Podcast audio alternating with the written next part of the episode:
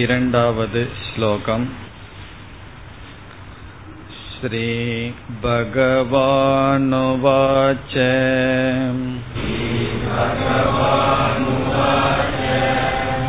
मय्या वेश्य मनो ये माम्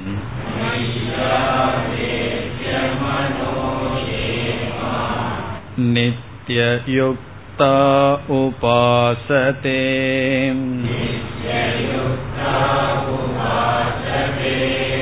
श्रद्धया परयोपेताः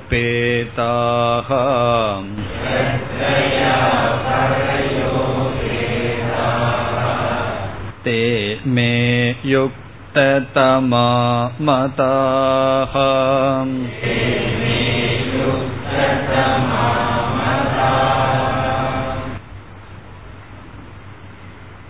அர்ஜுனனுடைய கேள்வியானது சகுண பக்தன் உயர்ந்தவனா? நிர்குண பக்தன் உயர்ந்தவனா? என்பது அதாவது சகுண பக்தி உயர்ந்ததா? நிர்குண பக்தி உயர்ந்ததா? என்பது இந்த கேள்வியினுடைய பொருள். பகவானுடைய பதிலை பார்ப்பதற்கு முன் இந்த கேள்வியை சென்ற வகுப்பில் நாம் விசாரம் செய்தோம். கேள்விக்கு பதிலை கூறுவதற்கு முன் இந்த கேள்விக்கு நேரடியான பதிலை கூற முடியுமா என்று பார்க்க வேண்டும். இந்த கேள்வியிலேயே தவறு இருக்கின்றது என்று நாம் பார்த்தோம். காரணம் ஒரு லட்சியத்திற்கு இரண்டு வேறு வேறு பாதைகள் இருந்தால் எந்த பாதை உயர்ந்தது என்ற அறிவை நாம் அடைந்து எந்த பாதையில் சென்றால் மிகவும் சுலபமோ மிகவும் அருகாமையில் இருக்குமோ அந்த பாதையை நாம் எடுத்துக்கொண்டு ஒரு லட்சியத்தை அடையலாம். காரணம் சுலபமாக செல்லக்கூடிய பாதை இருக்கும் பொழுது கடினமான பாதையில் ஒருவன் பயணம் செய்து அதை அடைந்தால் அது அறிவினுடைய தன்மையை குறிக்காது அறியாமையை தான் குறிக்கும். காரணம் என்ன என்றால் ஒரு செயலை எவ்வளவு முயற்சி செய்து எவ்வளவு எஃபர்ட்டுக்குள் அதை செய்து முடிக்க முடியுமோ அதற்கு மேல் நாம் முயற்சி செய்தால் அது அறிவினுடைய தன்மை ஆகாது. பொருள் விஷயத்திலும் அப்படித்தான். ஒரு பொருளை வாங்குவதற்கு எவ்வளவு பணம் செலவிட்டால் போதுமோ அவ்வளவுதான் நாம் செலவிடுவோம். அதேபோல் முயற்சியினுடைய விஷயத்திலும் அப்படித்தான். இது பொருந்தும். ஆனால் இங்கு அர்ஜுனனுடைய கேள்வி சகுண உபாசனை செய்தவர்கள் யோகத்தின் முடிவை அடைந்தவர்களா? நிர்குண உபாசனை செய்பவர்கள் யோகத்தின் முடிவை அடைந்தவர்களா என்பதில் என்ன தெரிய வருகிறது? இரண்டும் வேறு வேறு பாதை போல் தெரிய வருகிறது. ஆனால் உண்மை என்னவென்றால் சகுண உபாசனை என்பது முதல் படி அதனுடைய ரிசல்ட் அதனுடைய பலன் நிர்குண உபாசனை அதனுடைய பலன் மோக்ஷம் என்று சகுண உபாசனை முதல் படி நிர்குண உபாசனை வேறு பாதை அல்ல. சகுண உபாசனையின் வழியாக நிர்குண பக்திக்கு சென்று பிறகு மோக்ஷம் அல்லது இறைவனை அடைதல் என்ற லட்சியத்தை ஒருவன் அடைகின்றான். இதுதான் இங்கு இருக்கின்ற நிலை. ஆகவே அர்ஜுனன் இதில் எது உயர்ந்தது என்று கேட்க முடியாது. பிறகு வேறு எப்படி கேட்கலாம் என்றால் எனக்கு எது உகந்தது என்றுதான் கேட்கலாம். இந்த இரண்டு இருக்கின்றது. சகுண பக்தி என்ற ஒரு சாதனை இருக்கிறது. நிர்குண பக்தி என்ற சாதனை இருக்கின்றது. இந்த இரண்டு சாதனையில் நான் எதை எடுத்துக்கொள்ள வேண்டும் என்று கேட்டால் அவனுடைய மனப்பக்குவத்திற்கு ஏற்ப பகவான் பதில் கூறலாம் உனக்கு சகுண பக்தி இப்பொழுது உயர்ந்தது. அல்லது நிர்குண பக்தி இப்பொழுது உயர்ந்தது என்று கூறி இருக்கலாம் ஆகவே அர்ஜுனனுடைய கேள்வி என்ன? சகுண பக்தி உயர்ந்ததா? நிர்குண பக்தி உயர்ந்ததா?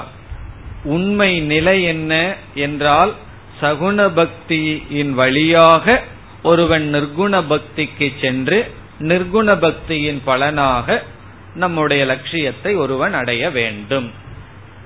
இதுதான் ஸ்திதி. ஸ்திதி என்றால் இருக்கின்ற சூழ்நிலை. அர்ஜுனன் கேட்ட கேள்வி இவ்விதம் இருக்கிறது. இனி பகவானுடைய பதில் என்ன என்று பார்க்கலாம். நாம் பதிலை பார்த்து பிறகு பகவானுடைய பதிலையும் சற்று ஆராய்ச்சி செய்துவிட்டு ஸ்லோகத்திற்குள் செல்லலாம். சகுண பக்தி நிர்குண பக்தி என்றால் என்ன என்றும் நாம் பார்க்க போகின்றோம் விளக்கமாக. இங்கு பகவான் பதிலை புரிந்து கொள்ள சுருக்கமாக பார்த்தால் சகுண பக்தி என்பது ஆரம்ப நிலையில் இறைவனை பற்றி அதிக அறிவு இல்லாமல் இறைவன் இந்த உலகத்துக்கு காரணம் நம்முடைய கர்ம பலனை கொடுப்பவர் என்ற அறிவுடன் ஈஸ்வரனை வழிபடுதல். பிறகு ஈஸ்வரனுடைய உண்மை தத்துவத்தை அறிந்து ஈஸ்வரனுடைய சொரூப ஞானத்தை அடைதல். ஈஸ்வரனை பற்றிய அறிவை அடைதல் நிர்குண பக்தி. ஆகவே ஒருவன் ஆரம்பத்தில் சகுண பக்தனாக இருந்து பிறகு நிர்குண பக்தனாக மாறி அந்த நிர்குண பக்தியினுடைய பலனாக ஈஸ்வர பிராப்தி அல்லது பிரம்ம பிராப்தி. இதுதான் பாதை. இனி பகவானுடைய பதில் என்ன என்று இப்பொழுது பார்க்கலாம். பகவான் இரண்டு வார்த்தைகளில் பதில் சொல்கின்றார். பகவானுடைய பதில் ரெண்டு ஸ்டேட்மெண்ட் இரண்டு வாக்கியங்களில் இருக்கின்றது. கேள்வி என்ன பதில் என்ன கேள்வியில் இருக்கின்ற ரகசியம் என்ன இதையெல்லாம் பார்த்தால்தான் பகவானுடைய பதிலினுடைய மகிமை நமக்கு புரியும். ஆகவே மீண்டும் பார்க்க வேண்டும் கேள்வி என்ன சகுண பக்தி உயர்ந்ததா நிர்குண பக்தி உயர்ந்ததா? இதில் உண்மை நிலை என்ன சகுண பக்தி முதல் படி நிர்குண பக்தி அடுத்தபடி நிர்குண பக்தியினுடைய பலனாக அல்லது இறுதியான சாதனை அதனுடைய பலனாக பிரம்ம பிராப்தி அல்லது ஈஸ்வரனை அடைதல். இனி பகவானுடைய பதிலில் முதல் ஸ்டேட்மெண்ட் முதல் வாக்கியம் என்ன கூறுகின்றார்? சகுண பக்தி உயர்ந்தது முதல் பதில் என்ன சொல்கின்றார்? சகுண பக்தன் உயர்ந்தவன் சகுண பக்தி உயர்ந்தது. இதை கேட்டவுடன் அர்ஜுனனுக்கு என்ன தோன்றும்? நேரடியாக நம்முடைய கேள்விக்கு பகவான் பதில் சொல்லிவிட்டார் என்று அர்ஜுனனுக்கு தோன்றும். அந்த தோற்றத்தை பகவான் கொடுக்கின்றார். சகுண பக்தி உயர்ந்ததா? நிர்குண பக்தி உயர்ந்ததா? ஆனால் அர்ஜுனன் கேட்டது சகுண பக்தன் உயர்ந்தவனா நிர்குண பக்தன் உயர்ந்தவனா என்பது பகவான் கூறுகின்றார் சகுண பக்தன் உயர்ந்தவன். இது பகவானுடைய முதல் வாக்கியம் அர்ஜுனனுடைய கேள்விக்கு. பிறகு பகவானுடைய இரண்டாவது வாக்கியம் நிர்குண பக்தன் என்னை அடைகின்றான். நிர்குண பக்தன் என்னை அடைகின்றான். முதல் வாக்கியம் என்ன? சகுண பக்தன் உயர்ந்தவன் மேலானவன் நிர்குண பக்தன் என்னை அடைகின்றான். இதற்கு மேல வேறு நல்ல விதத்துல பதிலே சொல்ல முடியாது. இப்ப இந்த பதிலை நாம் விசாரம் செய்யலாம். பகவானுடைய பதிலை இப்பொழுது விசாரம் செய்கின்றோம். எப்படி அர்ஜுனனுடைய கேள்வி எடுத்துட்டு விசாரம் பண்ணமோ அதே போல பகவானுடைய பதிலை எடுத்து ஆராய்ச்சி செய்யலாம். என்ன பகவான் பதில் சொன்னார்? நாமளாக இருந்த என்ன பதில் சொல்லியிருப்போம்? ஏ அர்ஜுனா உனக்கு இதுவும் கூட தெரியலனா ஒரு அஞ்சு நிமிஷம் அர்ஜுனனை திட்டி அல்லது யாராவது தப்பான கேள்வி ஒன்ன கேட்டுட்டா நமக்கு என்ன? ஒரு சந்தர்ப்பம் கிடைச்சது அவர்களை திட்டுவதற்கு. அப்படியெல்லாம் திட்டி பிறகு நம்முடைய அறிவை சொல்லுவோம். பகவான் என்ன செய்கின்றார்? ஏதோ அர்ஜுனன் சரியான கேள்வியை கேட்டது போல் பாவித்து சகுண பக்தன் உயர்ந்தவன் என்று சொல்லி விட்டார் உடனே அர்ஜுனனுக்கு மனதில் என்ன தோன்றி இருக்கும் ஆகவே சகுண பக்தியை நாம் பின்பற்ற வேண்டும். சகுண பக்தன் உயர்ந்தவன் என்று சொன்னதிலிருந்து சகுண பக்தியை விடக்கூடாது. காரணம் என்ன? சகுண பக்தனை பகவான் உயர்ந்தவன் என்று சொல்லிவிட்டார். இப்போ சகுண பக்தன் உயர்ந்தவன் சகுண பக்தி தான் மேலானது என்ற வார்த்தையை சொன்னவுடன் அர்ஜுனனுடைய மனதில் சகுண பக்தியை நான் இனி விடமாட்டேன். காரணம் என்ன? சகுண பக்தன் தான் உயர்ந்தவன் என்று சொல்லிவிட்டார். இரண்டாவது வாக்கியத்தில் என்ன செய்து விட்டார்? சகுண பக்தி உயர்ந்தது என்று சொல்லிவிட்டு நிர்குண பக்தன் என்னை அடைகின்றான் என்று சொல்லிவிட்டார். அப்ப இதிலிருந்து என்ன செய்து விட்டார் பகவான்? சகுண பக்தி உயர்ந்தது சகுண பக்தன் என்னை அடைவதில்லை என்று தெரிய வருகிறது. நிர்குண பக்தன் என்னை அடைகின்றான்.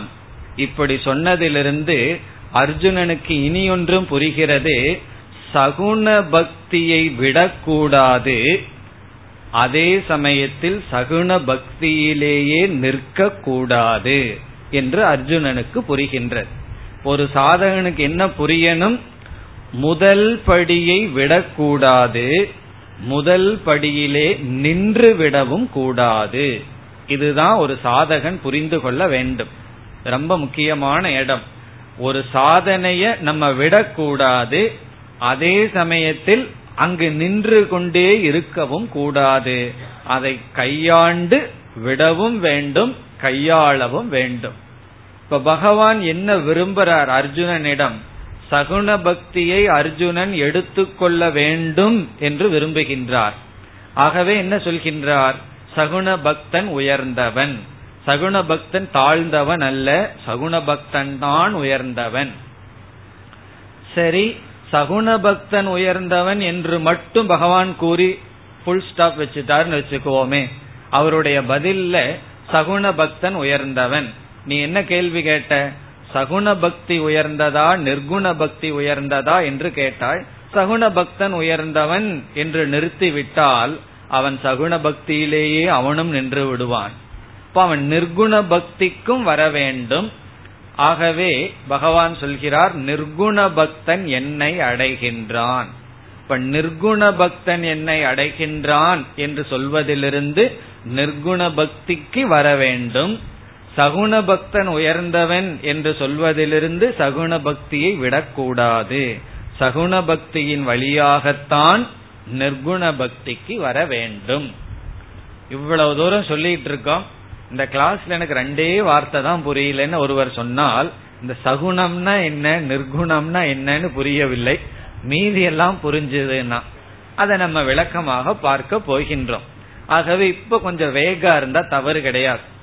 ஏதோ சகன பக்தின்னு ஒன்னு இருக்கு அது ஃபர்ஸ்ட் ஸ்டேஜ் நிர்குண பக்தின்னு ஒன்னு இருக்கு அது செகண்ட் ஸ்டேஜ் அந்த அளவு புரிந்தால் போதும். அதனுடைய விளக்கத்தை நம்ம பார்க்க போகின்றோம். இப்ப இந்த இடத்துல பகவானுடைய பதில்ல என்ன போதனை செய்து விட்டார்? சகுண பக்தன் உயர்ந்தவன் நிர்குண பக்தன் என்னை அடைகின்றான். இதிலிருந்து என்ன நமக்கு கிடைக்கின்றது? சகுண பக்தி அவசியம் விடக்கூடாது அதிலேயே நின்று விடவும் கூடாது. விடவும் கூடாது நிற்கவும் கூடாது. பிறகு பாசோவர். அதை நாம் கடந்து வர வேண்டும். அதுதான் இங்கு பதில். இது எப்படி என்றால் கங்கையை ஒருவர் புகழ விரும்பினார். கங்கையினுடைய பெருமையை சொல்ல விரும்பினார். ஆகவே ஒரு கேள்வி கேட்கப்பட்டது. நதிகளிலேயே உயர்ந்த நதி என்ன? அதற்கு என்ன பதில் என்றால் யமுனா. நதிகளிலேயே உயர்ந்த நதி யமுனை தான் பிறகு கங்கை என்னன்னா? கங்கை யார் நதி என்று சொன்னது? அது அமிர்தமாயிற்றே.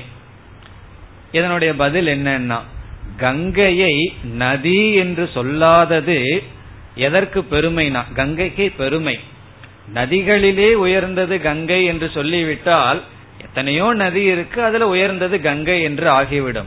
நதிகளுக்குள் வேறொரு நதியை உயர்வா சொல்லி கங்கைய நதிங்கிற ஸ்டேட்டஸுக்கே கொண்டு வருவதில்லை. காரணம் என்னன்னா அது அமிர்தமாயிற்றே அமிர்தவாகினி என்று சொல்வது போல இங்கு பகவான் சொல்லி இருக்கின்றார் சாதனைகளுக்குள் உயர்ந்தது சகுண பிரம்ம உபாசனை. நிர்குண உபாசனை சாதனை இல்லையான்னா அது சாதனைங்கிற லிஸ்ட விட தாண்டி இருக்கின்றது. என்ன? பகவானுக்கு ஒரு ஸ்டெப்புக்கு முன்னாடி இருக்கின்றது நிர்குண உபாசனை. ஆகவே பகவான் என்ன செய்கின்றார்? சகுண உபாசகனை புகழ்ந்து நிர்குண உபாசகன் தான் என்னை அடைகின்றான் என்று சொல்கின்றார். இதுல இருந்து என்ன மறைமுகமா சொல்ற? நிர்குண உபாசகன் தான் என்ன அடையிறான்? சகுண உபாசகன் எங்கிட்ட இருந்து ரொம்ப தூரத்தில் இருக்கான். இத சொல்றத பகவான் மிக அழகாக வேறு விதமாக இவன் ரொம்ப தூரத்தில் இருக்கான்னா எதற்கு நான் ரொம்ப தூரத்துக்கு போகணும்? ரொம்ப பக்கத்திலேயே வந்து விடுகின்றேனே என்று தகுதி இல்லாமல் வருவான். அப்படி தகுதி இல்லாமல் வர முடியாது. ஆகவே இவ்விதம் பதில் கூறுகின்றார். இப்ப இந்த பதிலிலிருந்து நமக்கு கிடைக்கின்ற மற்ற கருத்துக்கள் என்னவென்றால் முதல் கருத்து சகுன உபாசனை சகுன பக்தி முதல் படி நிர்குண பக்தி அதனுடைய பலனாக வருகின்ற இரண்டாவது படி. இப்ப இதுதான் ஃபர்ஸ்ட் கருத்து நமக்கு இதிலிருந்து கிடைப்பது. சகுண பக்தி என்பது ஃபர்ஸ்ட் ஸ்டேஜ் அதனுடைய ப்ரமோஷன் அதிலிருந்து நாம் தேர்ச்சி பெற்றால் எதுல போய் தேர்ச்சி பெறுவோம்? நிர்குண பக்திக்கு வருவோம். நிர்குண பக்தியில் தேர்ச்சி பெற்றால் ஈஸ்வரனிடம் அல்லது நிர்குண பிரம்மத்தை நாம் அடைவோம். இது முதல் கருத்து. இரண்டாவது கருத்து என்னவென்றால் அர்ஜுனனுக்கும் மற்ற சாதகர்களுக்கும் சகுண பக்தி இன்றியமையாதது. சகுண பக்தியை நாம் விட முடியாது. சில சமயம் ஃபர்ஸ்ட் ஸ்டேஜா இருந்தாலும் ஸ்கிப் பண்ணலாமேங்கிற எண்ணம் வரலாம். அது ஃபர்ஸ்ட் ஸ்டேஜ் தான். இருந்தாலும் செகண்ட் ஸ்டேஜ்ல மேனேஜ் பண்ணிக்கலாம்னு சொல்லி ஃபர்ஸ்ட் ஸ்டேஜ விட்டுட்டு வர முடியுமா என்றால் வர முடியாது. அந்த ஸ்டேஜ் வந்து தவிர்க்க முடியாத படி. இது தவிர்க்க முடியாத படி என்பதையும் பகவான் சகுண பக்தன் உயர்ந்தவர்கள் என்பதில் காட்டுகின்றார். இது இரண்டாவது கருத்து. அடுத்த கருத்து என்னவென்றால் இங்கு அர்ஜுனன் இந்த இடத்தில் விஸ்வரூப உபாசகனையும் நிர்குண உபாசகனையும் ஒப்பிட்டு கேட்டிருக்கின்றான். காரணம் என்ன? சென்ற அத்தியாயத்தின் இறுதியில் விஸ்வரூப உபாசகன் புகழப்பட்டிருக்கின்றான். அவன் என்னை அடைகின்றான் என்று சொன்னது போல் இருந்தது.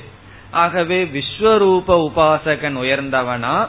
அல்லது நிர்குண பக்தி செய்பவன் உயர்ந்தவனா என்ற கேள்வி வரும்பொழுது சகுண பக்திக்குள்ளேயே பகவான் நான்கு படிகளை கூற போக இருக்கின்றார். சகுண பக்தியே நான்கு படி நிர்குண பக்தியை ஒரு படியாக சொல்ல போகின்றார். நம்ம பக்திய ஐந்து படியாக பகவான் சொல்ல போகிறார்னு பார்த்தோம். அந்த ஐந்து எப்படி பிரிய போகிறது என்றால் சகுண பக்தியில் நான்கு ஸ்டேஜ் சகுண பக்திக்குள்ள நான்கு ஸ்டேஜ் நான்கு படிகள் நிர்குண பக்தி ஒன்றாக பேச இருக்கின்றார். அப்படி சகுண பக்திக்குள்ளேயே நான்கு படிகள் இருக்கின்றது. அந்த நான்கு படிகளில் கடைசி படி விஸ்வரூப பக்தி. பதினோராவது அத்தியாயத்தில் கூறிய அனைத்தும் ஈஸ்வரன் என்கின்ற பக்தி. ஆகவே சகுண பக்தியில் அர்ஜுனன் இங்கு கேட்டது எந்த பக்தியை? ஆரம்பத்தில் இருக்கின்ற சகுண பக்தியை கேட்கவில்லை. சகுண உபாசனையினுடைய கடைசி நிலையை அர்ஜுனன் கேட்டிருக்கின்றான். ஆகவே பகவானுடைய பதில் சகுண உபாசகர்களுக்குள் விஸ்வரூப பக்தன் மேலானவன். யோகவித் தமக சகுண உபாசனையினுடைய எல்லையை அடைந்தவன். காரணம் என்ன? சகுண பக்தி நான்கு படியாக வர இருக்கின்றது. அதுல கடைசி படியை அடைந்தவன். அதற்கு மேல அவன் சகுன பக்தி பண்ண முடியாது. இதற்கு அடுத்த ஸ்டேஜ் பக்தியை நான் பண்ணணும் என்றால் அவன் சகுணத்தை துறந்து நிர்குணத்திற்கு தான் வந்தாக வேண்டும். ஆகவே சகுண பக்தியில் விஸ்வரூப பக்திக்கு வந்தவன் யோகவித் தமக உயர்ந்தவனாக இருக்கின்றான். இவைகளெல்லாம் பகவானுடைய பதிலிலிருந்து நமக்கு கிடைக்கின்றது. இப்ப பகவானுடைய பதில் என்ன? சகுண பக்தன் உயர்ந்தவன் நிர்குண பக்தன் என்னை அடைகின்றான். கேள்வி சகுண பக்தி உயர்ந்த உயர் சகுண பக்தன் உயர்ந்தவனா நிர்குண பக்தன் உயர்ந்தவனா? பதில் சகுண பக்தன் உயர்ந்தவன். காரணம் ஏன்? ஏன் பகவான் சகுண பக்தனை உயர்ந்தவன் என்று சொல்கிறார்? என்றால் சகுண பக்தியை நாம் விட்டுவிட முடியாது. இத கொஞ்சம் அழுத்தமா நம்ம சொல்லணும். காரணம் கொஞ்சம் வேதாந்தத்துக்கு வந்த உடனே ஏதோ ரெண்டு உபனிஷத்து கீதைய காதல போட்ட உடனே என்ன முடிவு செய்வார்கள்?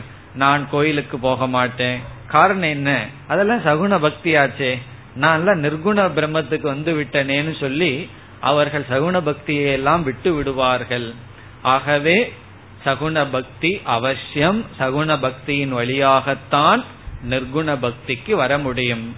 பிறகு சகுண பக்தனாகவே ஒருவன் இருந்து கொண்டிருந்தால் அவன் மேலானவன். ஆனால் ஈஸ்வரனை அடைய முடியாது. நிர்குண பக்தன் தான் என்னை அடைவான்.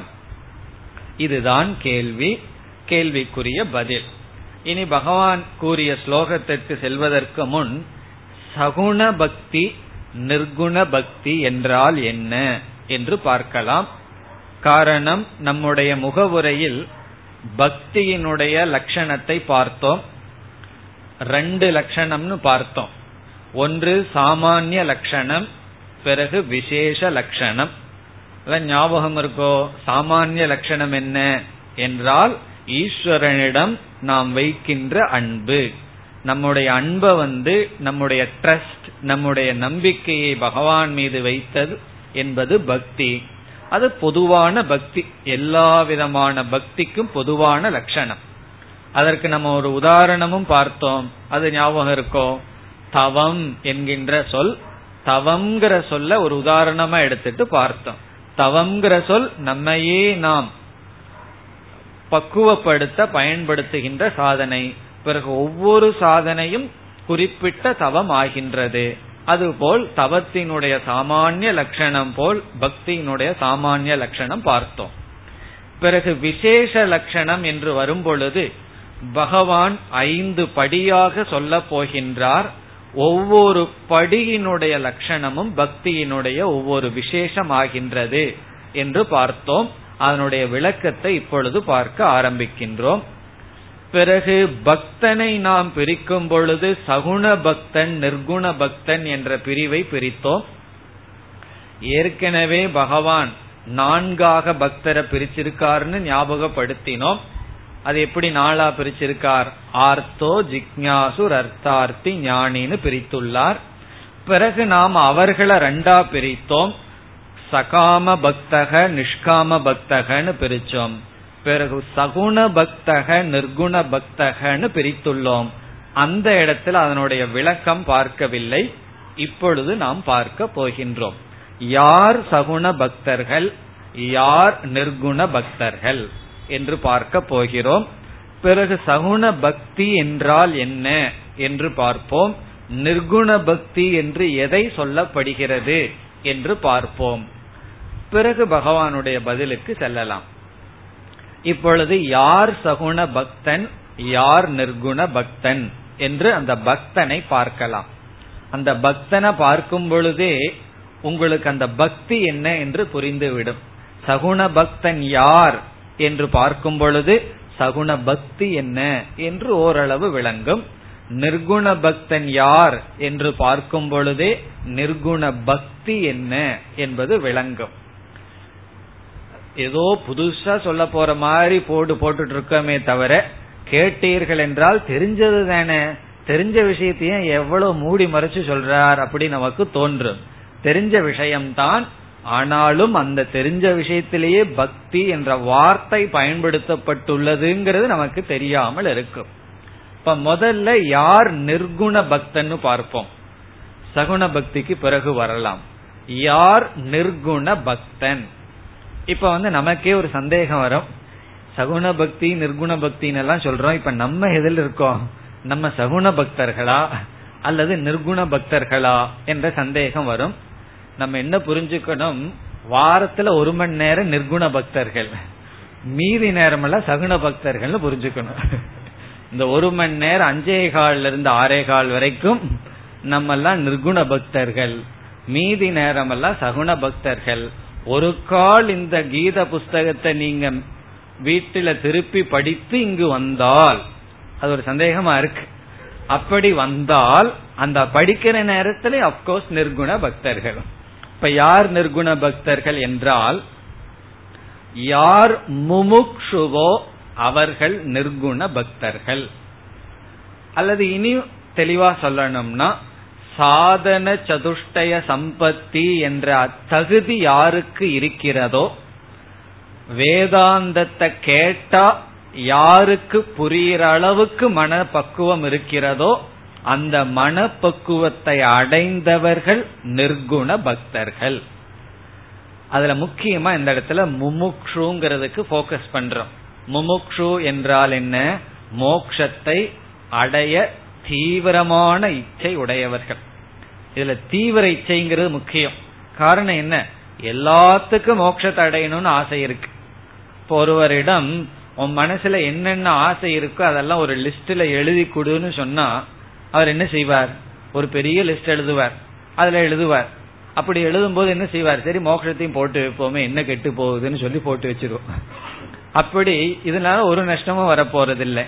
ஆகவே மோக்ஷத்துல எல்லாத்துக்கும் ஒரு ஆசை இருக்கு. அது சாமானிய ஆசையா இருக்கு. அது விசேஷ ஆசையாக மாற வேண்டும். மோக்ஷத்தை தான் அடையணும்னு ஆசை. இந்த ஆசையினுடைய அடுத்த ஸ்டெப் என்ன? எதையாவது ஒரு பொருளை அடையணும்னு ஆசைப்பட்டு விட்டோம்னா நம்ம மனசு என்ன செய்யும்? அதற்கான உபாயத்தை தேடும். அது வரைக்கும் உபாயத்தை நம்ம தேடவே மாட்டோம். ஒரு ஒரு ஆசை வந்து விட்டதுன்னு சொன்னா அந்த ஆசைப்பட்ட பொருளை அடையிறதுக்கு என்ன மார்க்கம் என்று சாத்திய ஞானத்தை தொடர்ந்து சாதனையை பற்றிய ஞானத்துக்கு நாம் வருவோம். மானசீக பிரார்த்தனையில என்ன பிரார்த்தனை செய்தோம்? எனக்கு முதல்ல சாத்திய ஞானத்தை கொடு. அதற்கு அடுத்த பிரார்த்தனை என்ன வரப்போகிறது? அதற்குரிய சாதனை ஞானத்தையும் கொடு என்று. ஆகவே மோக்ஷத்தை அடைய வேண்டும் என்ற ஆசை அதிகமாகி விட்டால் அந்த முமுக்ஷு அடுத்தது எப்படி மாறுவான் என்றால் ஜிக்ஞாசுவாக மாறுவான். ஜிக்ஞாசு என்றால் ஞாதும் இச்சுகு. ஞாதும் அறிவதற்கான ஆசையை அடைவான். காரணம் என்ன? பகவான அடைதல் என்பது பகவானை அறிதல். நிர்குண பிரம்மத்தை அடையணும் இஸ் ஈக்வல் டு நிர்குண பிரம்மத்தை அறிதல். இந்த அறிவு அவனுக்கு வந்துவிடும். இப்ப முமுக்ஷுவாக இருப்பவன் அந்த ஆசையே இவனை சாதனையில தள்ளி என்ன சாதனைக்கு வந்து விடுவான்? அந்த பிரம்மத்தை நான் அடையணும் அல்லது லட்சியத்தை அடையணும் என்றால் இது ஒரு இடத்துல இருக்கிற பொருளா இருந்தா யாத்திரை பண்ணி ஏதாவது பண்ணி அடையலாம். ஆனா இது எல்லா இடத்திலையும் வியாபிச்சிருக்கின்ற பொருளாகின்ற ஆகவே இதை அறிதல் தான் இதை அடைதல் என்று இந்த பிரம்மஸ்வரூபத்தை இந்த இடத்துல பிரம்மன்னா உண்மை.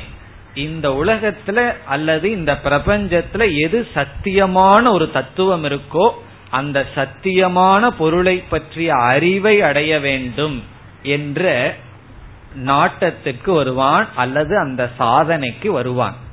இப்ப முமுக்ஷு எப்படி மாறிவிட்டான்? ஜிக்ஞாசுவாக மாறிவிட்டான். அறிவை அடைய வேண்டும் என்ற ஆசைக்கு இப்பொழுது வந்து விட்டான் இப்ப என்ன ஆயிடுது? ஆசையிலேயே ஒரு மாற்றம் ஏற்பட்டு விட்டது. முதல்ல பிரம்மத்தை அடையணுங்கிற ஆசை. அது இப்ப எப்படி மாறிடுது? அறிவை அடையணுங்கிற ஆசையாக மாறிவிட்டது. என்னைக்குமே அப்படித்தான். ஒரு சாத்தியத்தை அடையணுங்கிற ஆசை அதற்குரிய சாதனைய தெரிஞ்சுட்டா அந்த ஆசையெல்லாம் அந்த சாதனைக்கு போயிடும் அந்த சாதனையை அடையணுங்கிறதுல ஆசை வந்து அதற்கான முயற்சியில் ஈடுபடுவான். இப்ப இவனுடைய ஆசை இதுல மாறிடுது. ஞானத்துல இவனுக்கு ஆசை வந்து விட்டது. அறிவு அடையணுங்கிற ஆசை வந்து விட்டது. எதை பற்றிய அறிவு? அடைய போகின்ற பரம்பொருளை பற்றிய அடையப் போகின்ற பரம்பொருளை பற்றிய அறிவில் ஆசை வந்து விட்டது. இனி அடுத்த சாதனை என்னவென்றால் இந்த அறிவை எப்படி அடைதல்? அறிவு அடையணுங்கிற ஆசை வந்தாச்சு. அறிவை எப்படி அடைதல்? இந்த இடத்திலையும் சமுதாயத்துல பெரிய குழப்பங்கள் இருக்கின்றது. அறிவை எப்படி அடைதல்? ஒவ்வொருத்தரும் ஒவ்வொரு மார்க்கம் கூறுகிறார்கள். நீ என்ன செய்ய வேண்டும்? எல்லாத்தையும் விட்டுட்டு இமயமலையில போய் கண்ணை மூடி உட்கார்ந்துட்டு இருந்தால் உனக்கு அறிவு அப்படியே ஸ்புரிக்கும். அப்படி ஒரு கருத்து.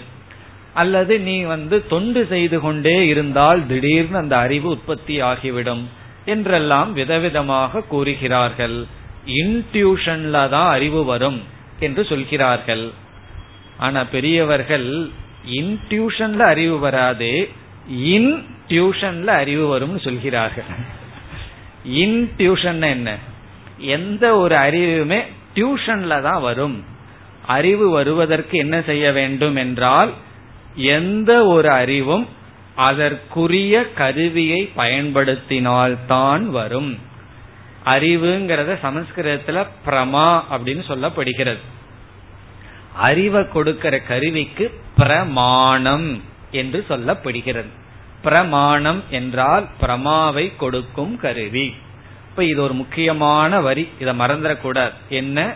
எந்த ஒரு அறிவும் அந்த அறிவை கொடுக்கும் கருவியின் மூலமாகத்தான் வரும். இப்போ ஒரு பொருளினுடைய வர்ணம் கலர் என்னங்கிற அறிவை நான் அடைய விரும்புறேன். இப்ப இந்த கிளிப்பு என்ன கலர் இருக்குன்னு அறிவை நீங்க அடைய விரும்பினால் என்ன செய்யணும்? கண்ணை மூடி உட்கார்ந்து விஷ்ணு சஹசரநாம சொல்லலாமான்னா சொல்லலாம். சொன்னதுனால விஷ்ணு ஒரு அறிவை கொடுப்பார். நீ அந்த கிளிப்பினுடைய கலரை பார்க்கணும்னு சொன்னா கண்ணை திறந்து பாரு கண்ணை பயன்படுத்து என்ற அறிவை கொடுப்பார். அந்த அறிவை பயன்படுத்தி என்ன பண்றோம்? அதற்குரிய கருவியை நாம் பயன்படுத்துகின்றோம். அதே போல சப்தத்தை பத்தி அறிவு வரணும்னா காதை பயன்படுத்தணும். ஒரு பொருள் எப்படி சுவையாக இருக்கிறதுங்கிற அறிவை பயன்படுத்தணும். இந்த பொருளினுடைய சுவை என்னங்கிற அறிவுக்கு வேணும்னா என்ன செய்யணும்? அதை நாக்கில வச்சு பார்க்கறத தவிர வேற வழியே கிடையாது. அதனாலதான் பொட்டாசியம் சயனைடு என்ன சுவைன்னு உன்ன யாருக்கும் தெரியாம இருக்கு. காரணம் என்ன? அது வேற மார்க்கத்துல தெரியறதா இருந்ததா தெரிந்து கொள்வார்கள்.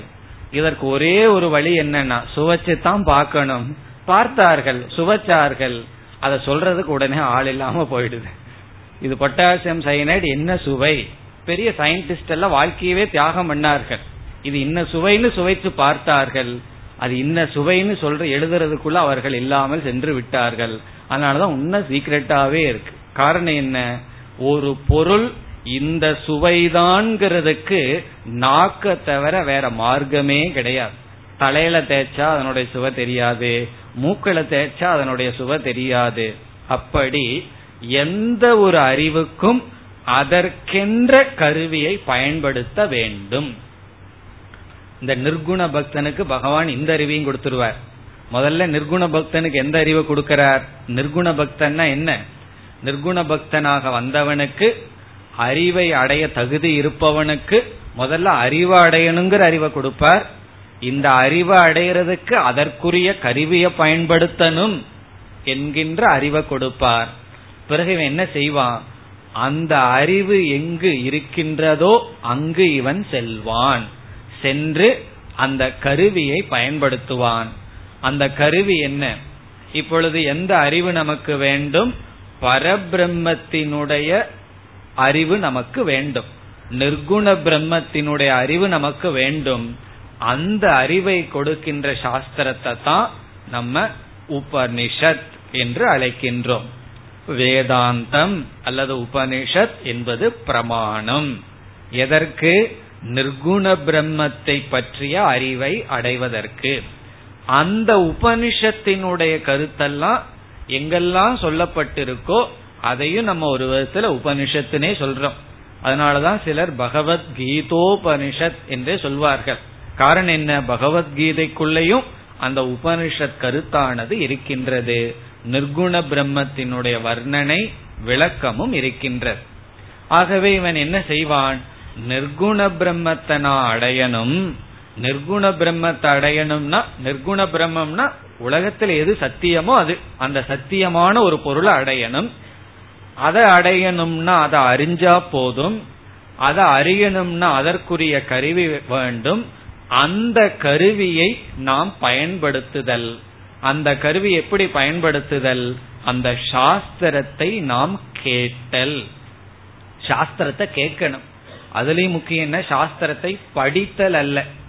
பட்டணம்னு சொல்லப்படவில்லை. சிரவணம் என்று சொல்லப்பட்டிருக்கிறது. சிரவணம்னா கேட்டல். காரணம் என்ன? நாம் ஒரு புஸ்தகத்தை படித்தோமே ஆனால் நமக்குள்ள என்ன அறிவு இருக்கோ அந்த அறிவுக்கு தகுந்த மாதிரி தான் அந்த வார்த்தைகளுக்கு பொருள்படுத்துவோம்.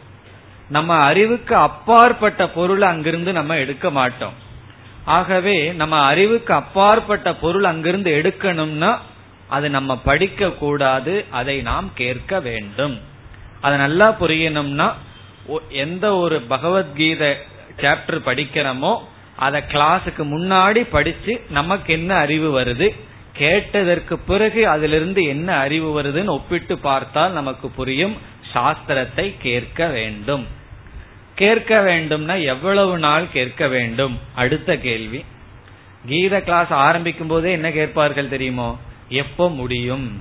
அதான் ஃபர்ஸ்ட் கேள்வி. ஆரம்பிக்கவே இல்லை. ஆரம்பிச்சீங்கன்னா எப்ப முடிப்பீர்கள்? எல்லாத்துக்கும் அந்த முடிவுல தான் ஆசை. எவ்வளவு நாள் படிக்கணும்னா. இப்ப அவரிடம் கேட்கணும். நீ இப்ப இட்லி சாப்பிட ஆரம்பிக்கிற எப்ப முடிப்பேன்னா? அவர் சொல்லுவார் அது சாப்பிட்டு முடிச்சதுக்கு பிறகு சொல்கிறேன். நான் முன்னாடியே சொல்லிட்டா கஷ்டம். அப்படி எப்ப நம்ம சாப்பிட்றத நிறுத்தணும்னா எப்ப வயிறு நிறையுதோ அப்ப நிறுத்துவோம். அதே போல எப்ப சிரவணத்தை நிறுத்தணும்னா எப்பொழுது சாஸ்திரத்தை கேட்டு அறிவு வருதோ அதுவரை சாஸ்திரத்தை கேட்க வேண்டும். கேட்டல்ங்கிறதே ஒரு சாதனை. அதில் விசாரம்ங்கிறது ஒரு பெரிய அங்கமாக இருக்கிறது. இப்ப சிரவணத்தை செய்தல் சாஸ்திர விசாரம். இப்ப சிரவணம்ங்கிறது என்ன சொல்லலாம்? சாஸ்திர விசாரம். குரு முகாத். முகம்னா வழியாக. குருவினுடைய துணை கொண்டு சாஸ்திரத்தை கேட்டல். பிறகு கேட்கிறதோடு நின்னம்னாலும் போதாது. அடுத்தது ஒன்னு இருக்கு. கேட்டதற்கு பிறகு அடுத்தது விளைவு என்ன? கேட்டலினுடைய விளைவு என்ன? ஒருவர் சாஸ்திரத்தை கேட்டிருக்காருங்கிறதனுடைய விளைவு என்ன என்றால் சந்தேகம். கேட்டா நமக்கு சந்தேகம் வரணும். எனக்கு சந்தேகமே வரல அப்படின்னு என்ன அர்த்தம்? ஒண்ணுமே உள்ள போகலின்னு அர்த்தம். அல்லது ரொம்ப நல்லா உள்ள போயிருக்குன்னு அர்த்தம். என்னதான் நல்லா குரு உள்ள தள்ளுனாலும் சந்தேகம் வரும். அந்த சந்தேகத்தை நீக்க சாஸ்திரம் மனநம் என்ற சாதனையை சொல்கிறது. மனநம்ங்கிறதுல மீண்டும் சாஸ்திரத்துக்குள்ள ரொம்ப க்ளோஸா போறோம். இப்ப சிரவணம்னா சாஸ்திரத்தை கேட்கிறோம் விசாரம் பண்றோம். மனநம் என்றால் அதை மீண்டும் மீண்டும் சிந்திக்கின்றோம். பிறகு சந்தேகமில்லாம அறிவு வந்தாலும் ஏற்கனவே தேகாத்ம புத்தியில வந்த அறிவு இந்த புதிய அறிவுக்கு பகைவனா வந்து நிற்கும் ஏற்கனவே இவ்வளவு நாளா நான் உள்ள இருந்துட்டு இருக்கேன். இப்ப நீ புதுசா வந்து என்ன வெளியே சொல்றியா? அப்படின்னு சொல்லி எப்படி ஒரு நாட்டை பிடிச்சோம்னு சொன்னா மீண்டும் கொஞ்ச நாள் உள்ள அந்த உள் தகராறு இருக்குமோ அதே போல சிவில் வார் இருக்குமோ அதே போல நமக்குள்ள ஒரு சிவில் வார் இருக்க போகுது. என்னன்னா ஏற்கனவே இந்த உடல் தான் நான் ஒரு அறிவு ரொம்ப நாளா இருந்துட்டு இருந்திருக்கு. இந்த சாஸ்திரம் வந்து புதுசா ஒரு அறிவு சொல்லிடுது இந்த உடலும் மனசெல்லாம் நீ அல்ல நீயே அந்த நிர்குண பிரம்மனா இருக்கன்னு அறிவு வந்தாச்சு. ஆகவே அந்த போராட்டம் கொஞ்சம் இருக்கும். அதை நீக்கிறதுக்கு நிதித்தியாசனம். தியானம் வேதாந்திக் மெடிடேஷன்கிற அடுத்த ஒரு சாதனை. இப்ப இந்த மூன்று சாதனை ஒரு சாதனையினுடைய விளைவா அடுத்த சாதனையா போகும். இந்த முமுட்சுத்துவம் வந்தவுடன் தகுதி வந்தவுடன் இவனை அறியாமல் கேட்டல்ல போய் வீழ்வான். அதாவது பக்குவம் வந்தவுடன் பசி காது பசி வந்துடும் நமக்கு வயிற்று பசி தான் அனுபவிச்சிருக்கோம். அதே போல காதுக்கு பசி வரணும். காதுக்கு பசினா என்ன? சப்தம் கேட்கணும் கேட்கணுங்கிற வேர்க்கை வர வேண்டும். அது வரும். அந்த வேர்க்கையத்தான் முமுட்சுத்துவம்ங்கிறோம் இப்ப அவன் என்ன செய்வான்? அந்த பரம்பொருளை பற்றி பகவானை பற்றி கேட்பதில் மகிழ்ச்சி அடைவான்.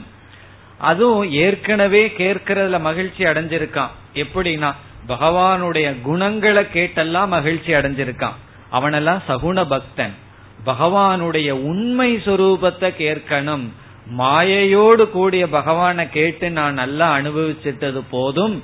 மாயையை நீக்கி அந்த ஈஸ்வரனிடமே இருக்கின்ற உண்மை தத்துவத்தை உணர வேண்டும். அதை நான் தெரிந்து கொள்ள வேண்டும்ங்கிற கேட்கிற ஆசை வரும். கேட்கிற ஆசை பல ஆசை இருக்கு. எதை கேட்கணுங்கிற ஆசை? ஈஸ்வரனுடைய சொரூபத்தை கேட்கணுங்கிற ஆசை. பிறகு அதை சிந்திக்கணுங்கிற ஆசை. அதை நிலைப்படுத்தணுங்கிற ஆசை. இந்த ஆசையில் தூண்டப்பட்டு அந்த நிர்குண பிரம்மத்தின் மேல் இருக்கின்ற அன்பில் தூண்டப்பட்டவன் என்ன சாதனையில் ஈடுபடுவான்? சாஸ்திரத்தை கேட்பான். சாஸ்திரத்தை கேட்பான்னா அவன் சாஸ்திரத்தை தானே கேட்கிறான். பகவான் இங்க வந்தாருன்னு தோணும். சாஸ்திரம் பகவானை பற்றி சொல்கிறது நிர்குண பிரம்மத்தை பேசுகிறது. அந்த நிர்குண பிரம்மத்தை கேட்கிறது அதை சிந்தித்தல் அதை தியானித்தல் இந்த சாதனைகளில் யார் ஈடுபட்டு கொண்டிருக்கிறார்களோ அந்த சாதகர்கள் நிர்குண பக்தர்கள். இப்ப யார் நிர்குண பக்தர்கள்? நிர்குண பிரம்மத்தை புரிந்து கொள்ளும் சாதனையில் ஈடுபட்டு கொண்டிருப்பவர்கள் நிர்குண பக்தர்கள். இப்ப நிர்குண பக்தர்கள் நிர்குண தியானம் நிர்குண பக்தி என்றால் என்ன? இந்த நிர்குண பிரம்மத்தை புரிந்து கொள்ள வேண்டும் என்ற சாதனையில் ஈடுபட்டு கொண்டிருப்பவர்கள். இவன் நிர்குண பிரம்மத்தை புரிஞ்சு கொள்ளணுங்கிற சாதனையில ஈடுபடணும்னா அதற்கு என்ன தகுதி? அதற்கு என்ன குவாலிபிகேஷன் நிர்குண பிரம்மத்தை புரிஞ்சுக்கணுங்கிற ஆசை அவனுக்கு வந்திருக்கணும். ஆசை அவ்வளவு தூரம் வளர்ந்திருக்கணும். அதைத்தான் நம்ம முமுக்ஷு என்று சொன்னோம். அவனைத்தான் ஜிக்யாசுன்னு சொன்னோம். இனியொரு கோணத்துல விவேகம் வைராகியம் சமதமம் முதலிய தகுதிகளை உடையவன். இந்த உலக அனித்தியம் எது நித்தியம் ஏதோ ஒரு நித்தியமான வஸ்து இருக்குன்னு விவேகம் இந்த உலகத்துல வைராகியம் மன கட்டுப்பாடு இப்படிப்பட்ட சாதனைகளுடன் தகுதிகளுடன் ஒருவன் என்ன செய்கின்றான்? நிர்குண பிரம்மத்தை கிரகிக்கும் முயற்சியில் ஈடுபடுகின்றான். அவன் நிர்குண பக்தன். இந்த இடத்துல பகவான் நம்ம நிர்குண பக்தனையே மூணு ஸ்டேஜில் சொல்லலாம். சிரவணத்தில் இருக்கிற நிர்குண பக்தன் மனநம்ங்கிற சாதனையில் இருக்கிற நிர்குண பக்தன் நிதித்தியாசனம் என்ற சாதனையில் இருக்கின்ற நிர்குண பக்தன். இப்போ ஒரு நிர்குண பக்தன்லயே மூணு படி இருக்கு.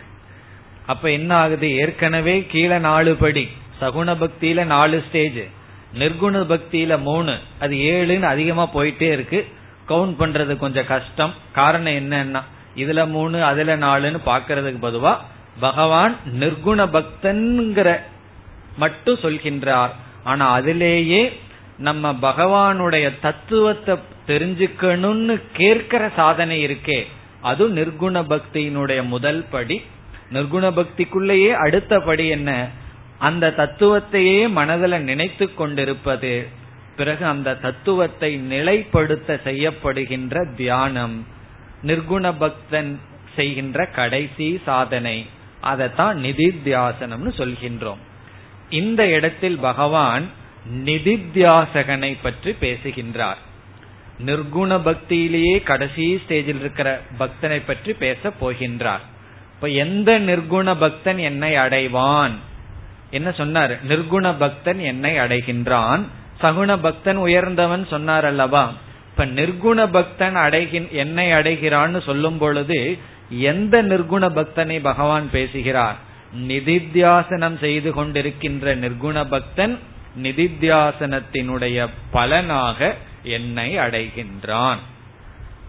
அப்ப சிரவண செய்பவனும் நிர்குண பக்தன் தான். இப்ப இந்த இடத்துல நம்ம எப்படி புரிஞ்சுக்கணும்? ஒருவன் வந்து முழுமையா நிதித்தியாசனமே பண்றான்னு அர்த்தம் இல்ல. நம்மளே சில நேரத்துல சிரவணம் பண்றோம் சில நேரத்துல மனநம் பண்ணுவோம் சில நேரத்துல நிதித்தியாசனம் பண்ணுவோம். இப்ப ஆரம்பத்துல வேதாந்தத்துக்கு வந்தவர்கள் ஃபுல் டைம் சிரவணம் ஏதோ ஒரு அஞ்சு பர்சன்ட் மனநம் ஜீரோ பர்சன்ட் என்ன நிதித்தியாசனம். காலம் ஆக ஆக அவர்களுடைய சிரவணம் என்னாகும்?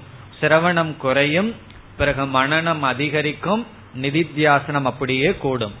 பிறகு என்ன ஆகும் சிரவணம்ங்கிற சாதனையே மனநம்ங்கிற ரோல்ல வேலை செஞ்சிட்டு இருக்கும் ஃபர்ஸ்ட் டைம் ஒரு வகுப்பை கேட்கும் போது புதிய ஞானம். அதே கிளாஸ் செகண்ட் டைம் கேட்கும் போது என்ன ஆகும்னா அந்த அறிவு நமக்கு இருக்கு. அதுல இருக்கிற சில டவுட்ஸ் கிளாரிஃபை ஆகும். அப்ப என்ன ஆகுது கேட்டல்ங்கிற சாதனமே மனநம்ங்கிற ரோல அது வேலை செய்யும். பிறகு தெரிஞ்சாச்சும் மீண்டும் கிளாஸ்ல உட்கார்ந்துட்டு இருந்தோம்னா என்ன ஆகும்னா அது நமக்கு நிதித்தியாசனமாக வேலை செய்யும். அப்படி நம்ம சிரவணம்ங்கிற சாதனையை செய்தாலும் எந்த வேலை அது பண்ணிட்டு இருக்குன்னு நமக்கு தெரியாது. அது அதிகாரிகளை பொறுத்து. இப்போ ஒருத்தர் சொல்றார் நான் தகுதியே வந்து இல்லாம வேதாந்தத்தில் உட்கார்ந்தா எனக்கு என்ன பண்ணும்னா? தகுதியோட வந்து வேதாந்த கிளாஸ் உட்கார்ந்தா அது சிரவணமா வேலை செய்யலாம் மனநமா வேலை செய்யலாம். நிதித்தியாசனமா வேலை செய்யலாம். எனக்கு முமுட்சுத்தம் ஏதோ கொஞ்சம் இருக்கு. எப்ப அந்த தீ அணையுமோ தெரியல. அந்த அளவு கொஞ்சம் இருக்கு. ஏதோ தெரியாம வந்து உட்கார்ந்துட்டேன்னு வச்சுக்குவோமே. சில சமயம் நீங்கள் என்ன செய்வீர்கள்? வீட்டுல யாராவது கெஸ்ட் வந்தா கூட்டு வந்து உட்கார வச்சிருவீர்கள். அவர்களுக்கு பாவம் ஒரு மணி நேரம் ஒரு வேதனை. இப்ப அவர்களுக்கு என்ன வேலை செய்யும்? அவர்களுக்கு சம்டைம் கொஞ்சம் இன்ட்ரெஸ்டா இருக்கலாம். இப்ப அவர்களுக்கெல்லாம் என்ன? இல்ல சமயம் நம்மளே கெஸ்டா வந்துட்டு போலாம். எப்படின்னா ஃப்ரெஷ்ஷா ஒவ்வொரு கிளாஸும் வரும் இந்த கிளாஸுக்கு சொன்ன முடிச்சது அப்படியே மறந்துட்டு அடுத்த கிளாஸுக்கு வரும்போது ஃப்ரெஷ் மைண்டோட வரலாம். அப்படி நான் வந்தேன்னா அந்த சிரவணம் எனக்கு என்ன பண்ணும்னா அது ஒரு வேதாந்த ஆச்சரிய ஆச்சாரியர் அதற்கு பதில் சொல்றார் தகுதி இல்லாம வந்து கேட்டால் அந்த கேக்கிறது கேக்கிறதுக்கான தகுதியை கொடுக்கும். கேட்டு கேட்டு பழகுவோம். நீச்சல் எப்படி பழகிறதுன்னா கரையில் உட்கார்ந்துட்டு இந்த மாதிரி ஸ்ட்ரோக் போடணும்னு ரிசர்ச் பண்ணிட்டு இருந்தோம்னா என்ன ஆகும்னா கீ உள்ள விழுந்து கொஞ்சம் தண்ணிய குடிச்சு தான் நீந்தி பழகிறோம். அதே போல கொஞ்சம் வருஷம் கேட்டதுக்கு அப்புறம்தான் எப்படி கேட்கணுங்கிற அறிவே நமக்கு வரும். அப்ப சொல்லுவார்கள் அஞ்சு வருஷம் வேதாந்தம் கேட்டுட்டு என்ன சொல்லுவார்கள் தெரியுமா? எனக்கு இப்போ ஒன்னு புரிஞ்சுதுன்னா நமக்கு ரொம்ப சந்தோஷமா இருக்கும். அந்த இருக்கிறதே ஒரே பிரம்ம. எனக்கு ஒன்னு புரிஞ்சுதுன்னு சொன்னா அந்த பிரம்ம புரிஞ்சுதான்னா இல்ல எப்படி கேட்கணும்னு புரிஞ்சுது. அப்ப அஞ்சு வருஷமா என்ன ஆயிருக்குன்னா சாதன சதுஷ்டய சம்பத்திய கொடுத்திருக்கு. தகுதியை கொடுத்திருக்கின்றது. எப்படி கேட்கணும்? அக்கம் பக்கத்துல பார்க்காம கேட்கணும். நம்ம ஏற்கனவே சில ஐடியாஸ் எல்லாம் வச்சிருப்போம். அதையெல்லாம் தியாகம் பண்ணிட்டு கேட்கணும். சந்தேகம் இல்லாம கேட்கணும். ஸ்ரத்தையோட கேட்கணும். ஒருமுகத்தோட கேட்கணும். அல்லது நமக்கு என்ன தெரிஞ்சு வச்சிருக்கோ அதற்கு டேலியான அதை ஒத்துக்கிறேன். இல்ல அப்படின்னா அதை ஒத்துக்க மாட்டேன்னு ஃபில்டர்டு லிசனிங் ஃபில்டர் பண்ணாம கேட்கணும். அப்படியே நம்ம மனசுக்குள்ள போகணும். இப்படி கேட்கறதுங்கிறது ஒரு பெரிய ஆர்ட் சாதாரண விஷயம் அல்ல. இது எப்ப தெரியும்னா பல சமயங்கள்ல சில விஷயத்த மத்தவங்கிட்ட சொல்லுவோம். மூணு பாயிண்ட் சேர்ந்து சொல்லி பாருங்கள். அதுல ஒன்ன மறந்து விடுவார்கள். அதனால அனௌன்ஸ் பண்ணும்போதும் கூட ஏதாவது ரெண்டு மூணு விஷயம் இருந்ததுன்னா ஒரே சென்டென்ஸ்ல பண்ணக்கூடாது. ஒவ்வொரு சென்டென்ஸா ஃபுல் ஸ்டாப் வச்சு அனௌன்ஸ் பண்ணணும். காரணம் என்னன்னா மனது அவ்வளவு சுலபமா கேட்காது. நம்ம நினைச்சிட்டு இருக்கோம் கேட்கறது ஈஸின்னு உள்ளதுக்குள்ளேயே இந்த உலகத்துல டஃபஸ்ட் ஆர்ட் என்ன தெரியுமோ? லிசனிங் கேட்கறது தான் கடினமான கலை. வரைகிறதோ டான்ஸ் ஆடுறதோ இதெல்லாம் ரொம்ப சுலபமான கலை. கஷ்டமான கலை என்ன? கேட்டல். அது கேட்டுத்தான் பழகி ஆகணும்.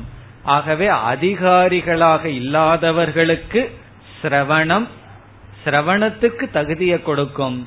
தகுதியுடன் வந்தவர்களுக்கு சிரவணம் ஞானத்தை கொடுக்கும். மனநம் சந்தேகத்தை நீக்கும். நிதித்தியாசனம் ஞான நிஷ்டையை கொடுக்கும். இப்ப இங்க பகவான் வந்து நிர்குண பக்தன் யார்? என்ற கேள்வி வரும்பொழுது எவர்கள் பக்தியினுடைய பலனாக சகுண பக்தியினுடைய பலனாக நிர்குண தத்துவத்தை கேட்க விரும்புகிறார்களோ அதை சிந்தித்து தியானிக்க விரும்புகிறார்களோ அவர்கள் நிர்குண பக்தர்கள். காரணம் என்னவென்றால் இந்த நிர்குணத்தை பற்றி பேச ஆரம்பிச்ச உடனே சில பேர்த்துக்கு தூக்கம் வந்துடும் ஒரு மாணவர் சொன்னார் உபனிஷத் கிளாஸ்ல தூக்கம் சொக்குது சாமிஜினார் அதை சொல்லும் போதே ஒரு வர்ணனையோட சொல்ற சொல்லும் போதே நமக்கு தூக்கம் வந்துடும் போல் இருக்கு. காரணம் என்னன்னா சகுனத்தை பத்தியோ பக்திய பற்றியோ கர்மயோகத்தை பற்றியோ பேசினா இன்ட்ரெஸ்டிங்கா கிளாஸ் போகுது. இந்த நிர்குணம்னு ஆரம்பிச்சு சொன்னீங்கன்னா ஏதோ ஒரு மாதிரியா இருக்கு. வேற லோகத்துக்கு போயிடுறோம் சுசுப்திக்கு போயிடுறோமேனார் காரணம் என்ன? மைண்ட் டியூன் ஆகலின்னு அர்த்தம். இப்ப கதா காலக்ஷேபம் கேட்டா நல்லா இருக்கு. ரொம்ப பேர் கீத கிளாஸுக்கு வரும்போது ஏதோ ராமாயணம் மாதிரி கதை நடக்கும்ட்டு வருவார்கள். ரொம்ப நாள் அப்படியே சொல்லுவார்கள். நான் கதைக்கு போயிட்டு வர்றேன்னே சொல்லுவார்கள். கதைங்கிற எண்ணத்திலேயே வருவார்கள். இது கதை இல்லைன்னு புரிஞ்சுக்கிறதுக்கே கொஞ்சம் நாள் ஆகும். இது நம்ம கதை சொல்லல ஏதோ ரிலாக்ஸ்டா வரலான்னா இங்க ரொம்ப திங்க் பண்றதுக்கு வேலை கொடுக்கிறார்களே. வீட்டுல தான் திங்க் பண்ணி திங்க் பண்ணி ஆபீஸ்ல திங்க் பண்ணி டயர்டா இங்க வந்தா இங்கேயும் யோசிக்கிறதுக்கு தானே வேலை இருக்குன்னு புரிஞ்சுக்கிறதுக்கே ரொம்ப நாள் ஆகும் ஆகவே இந்த நிர்குண பிரம்மத்தை கேட்கறதுக்கே ரொம்ப பக்குவம் அடையணும் நம்ம. அப்படி பக்குவம் அடைஞ்சு யார் கேட்கறதுல மகிழ்ச்சி அடைகிறார்களோ நிர்குண சுரூபத்தை கேட்கறதுலயும் அதை சிந்திக்கிறதுலயும் தியானிக்கிறதுலயும் யார் ஈடுபடுகிறார்களோ அந்த அளவுக்கு மன வளர்ச்சி அடைந்தவர்களை பகவான் நிர்குண பக்தர்கள் என்று சொல்கிறார். காரணம் என்ன? எதை பற்றி கேட்க நாம விரும்புவோம்? எந்த டாபிக்க பத்தி பேசினா நமக்கு கேட்கறதுக்கு ரொம்ப சந்தோஷமா இருக்கும். இப்ப சின்ன பசங்களிடம் போய் ஒரு கிரிக்கெட் பிளேயரை பற்றி பேசினா எப்படி இருக்கும்? சந்தோஷமா கேட்டுட்டு இருப்பான். அல்லது வேற யாரையாவது பத்தி பேசினா வேற யாருன்னு நான் சொல்லல. வேற யாரையாவது பத்தி பேசினா அவர்கள் அப்படியே மெய்மறந்து கேட்டுட்டு இருப்பார்கள் அவர்கள் வாழ்க்கை வரலாறு எல்லாம் சொன்னா மெய்மறந்து கேட்பார்கள். நாயன்மார்களுடைய வாழ்க்கை வரலாறு சொன்ன என்ன ஆகும்? அவர்களால கேட்க முடியாது. அப்பொழுது எதை நம்ம சந்தோஷமா கேட்போம்? எந்த இடத்துல அன்பு இருக்கோ எமோஷனல் வேல்யூ இருக்கோ அதைத்தான் நம்மால கேட்க முடியும். நம்மளுடைய மனமானது இந்த எமோஷனல் பர்சனாலிட்டி நம்மளுடைய மனது எந்த இடத்துல வைக்க விருப்பம் இல்லையோ அந்த டாபிக்க பேசி பாருங்கள். அதுதான் அவர்களுக்கு கொடுக்கிற நரக வேதனை. இதெல்லாம் சீக்ரெட் யாரையாவது ரொம்ப கஷ்டப்படுத்தணும்னா கொஞ்சம் நிர்குண பிரம்மத்தை பத்தி பேசி விடுங்க ரொம்ப டார்ச்சர் பண்ணணும்னு வச்சுக்கோமே. போய் உங்க மாமனாரிடமோ மாமியாரிடமோ பேசுப்பார்.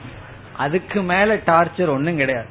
அவர்களுக்கு பயம். கடவுளை பத்தி பேசுறாங்க. பேசாதேன்னு சொன்னா பாவம் வந்துடுவோம்னு பயம். ஆகவே பேசாதேன்னு சொல்ல மாட்டார்கள். வேறு ஏதாவது பேசினா அவாவது பேசாதேன்னு சொல்லிடலாம். கடவுளை பத்தி பேசி அதை வேற வேண்டாம்னு சொல்லி பாவம் வந்துடுவோம்னு பயம். கேட்க முடியாது. நிற்க முடியாது. ஏன்னா சில பேர்த்த நம்ம பார்க்கலாம். புதுசா கிளாஸுக்கு வந்து உட்கார்ந்தவர்கள் பாம்ப போல நெளிவார்கள். அஞ்சு நிமிஷத்துக்கு மேல. காரணம் என்ன? மிக மிக கடினம். எது? சாஸ்திரத்தை நிர்குண விஷயத்தை பற்றி கேட்கறதுக்கு.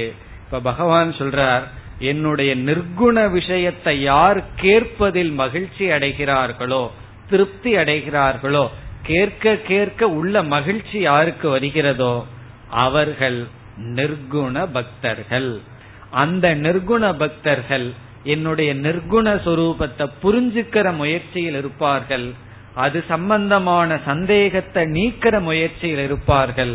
சந்தேகமின்றி என்னுடைய நிர்குண சுரூபத்தை புரிந்து விட்டால் அந்த அறிவில் நிலை பெறுகின்ற முயற்சியில் இருப்பார்கள். இந்த முயற்சி செய்பவர்கள் எல்லாம் நிர்குண பக்தர்கள். இப்ப யாரு நிர்குண பக்தர்கள்னு கூறியதிலிருந்து எது நிர்குண பக்தி என்பது நமக்கு தெரிந்து விடுகிறது. எது நிர்குண பக்தி?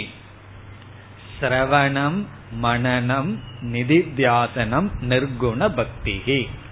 சாஸ்திரத்தை கேட்டல் அதை சிந்தித்தல் அதை தியானித்தல் பகவான் இங்கு நிர்குண பக்தி என்று சொல்றார்.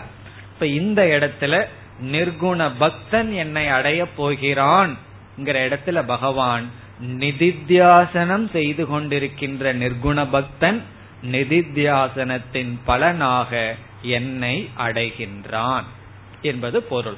இனி நிர்குண பக்தி என்பதற்கு விளக்கம் கொடுக்க வேண்டுமானா விளக்கம் கொடுக்க வேண்டிய அவசியம் இல்லை நிர்குண பக்தி என்பது நிர்குண பிரம்மத்தை அறிய அதை பற்றிய சந்தேகத்தை நீக்க அந்த அறிவில் நிலை பெற செய்யப்படும் முயற்சி.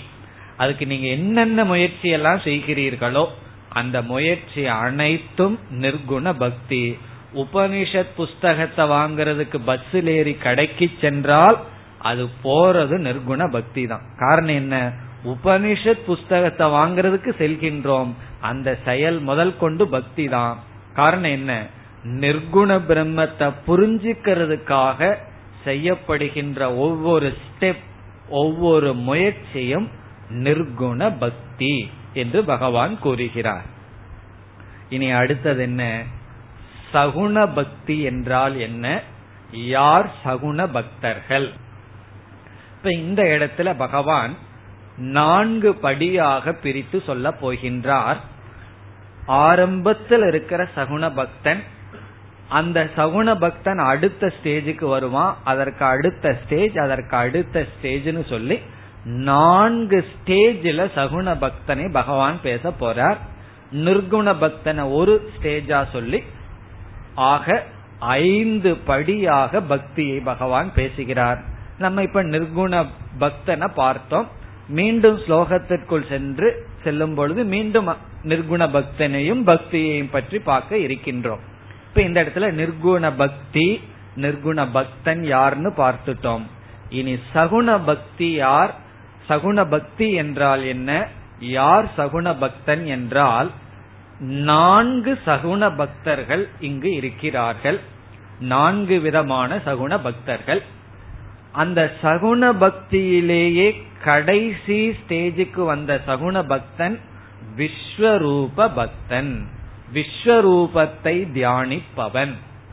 இந்த விஸ்வரூபத்தை யாரு தியானிக்கிறார்களோ அவன் சகுண பக்தர்களுக்குள்ளேயே உயர்ந்த நிலைக்கு வந்தவன். போர்த் ஸ்டேஜில் இருக்கிறவன். இப்ப விஸ்வரூபத்திலிருந்து எந்த ரூபத்துல விழுக போறோம் தெரியுமோ? ஒருத்தன் விஸ்வரூபத்துக்கு வந்தான்னா அடுத்தது விழுந்தான்னா அரூபத்துல போய் விழுவான். விஸ்வரூபம் டு அரூபம்.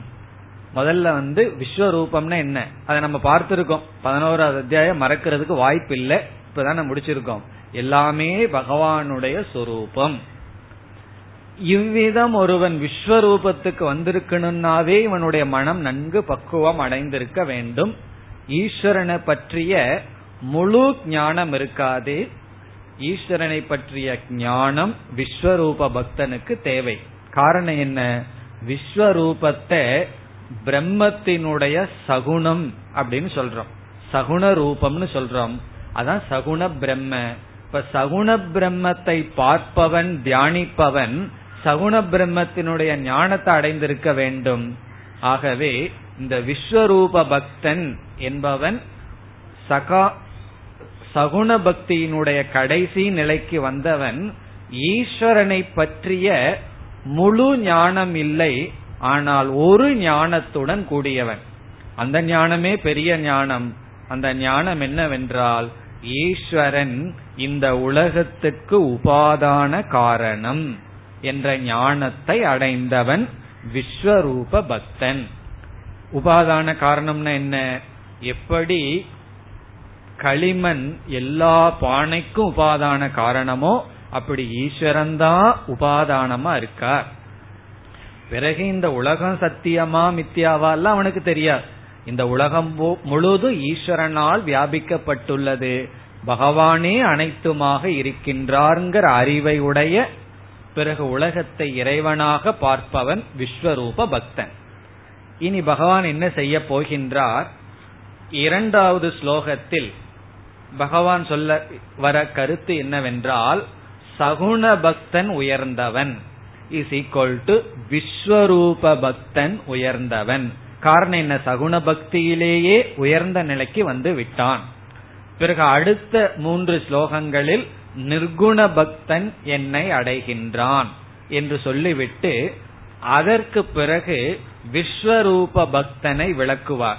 ஒரு கால் உன்னால விஸ்வரூப பக்தி செய்ய முடியவில்லை என்றால் அதற்கு கீழ் ஸ்டேஜ் என்ன?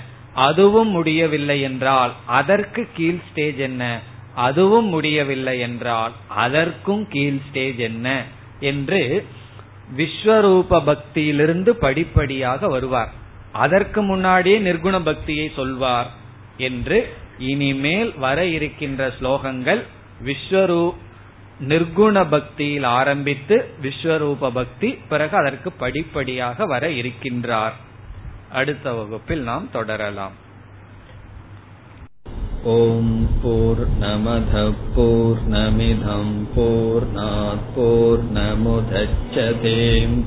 पूर्णस्य पूर्णमादाय पूर्णमेवावशिष्यते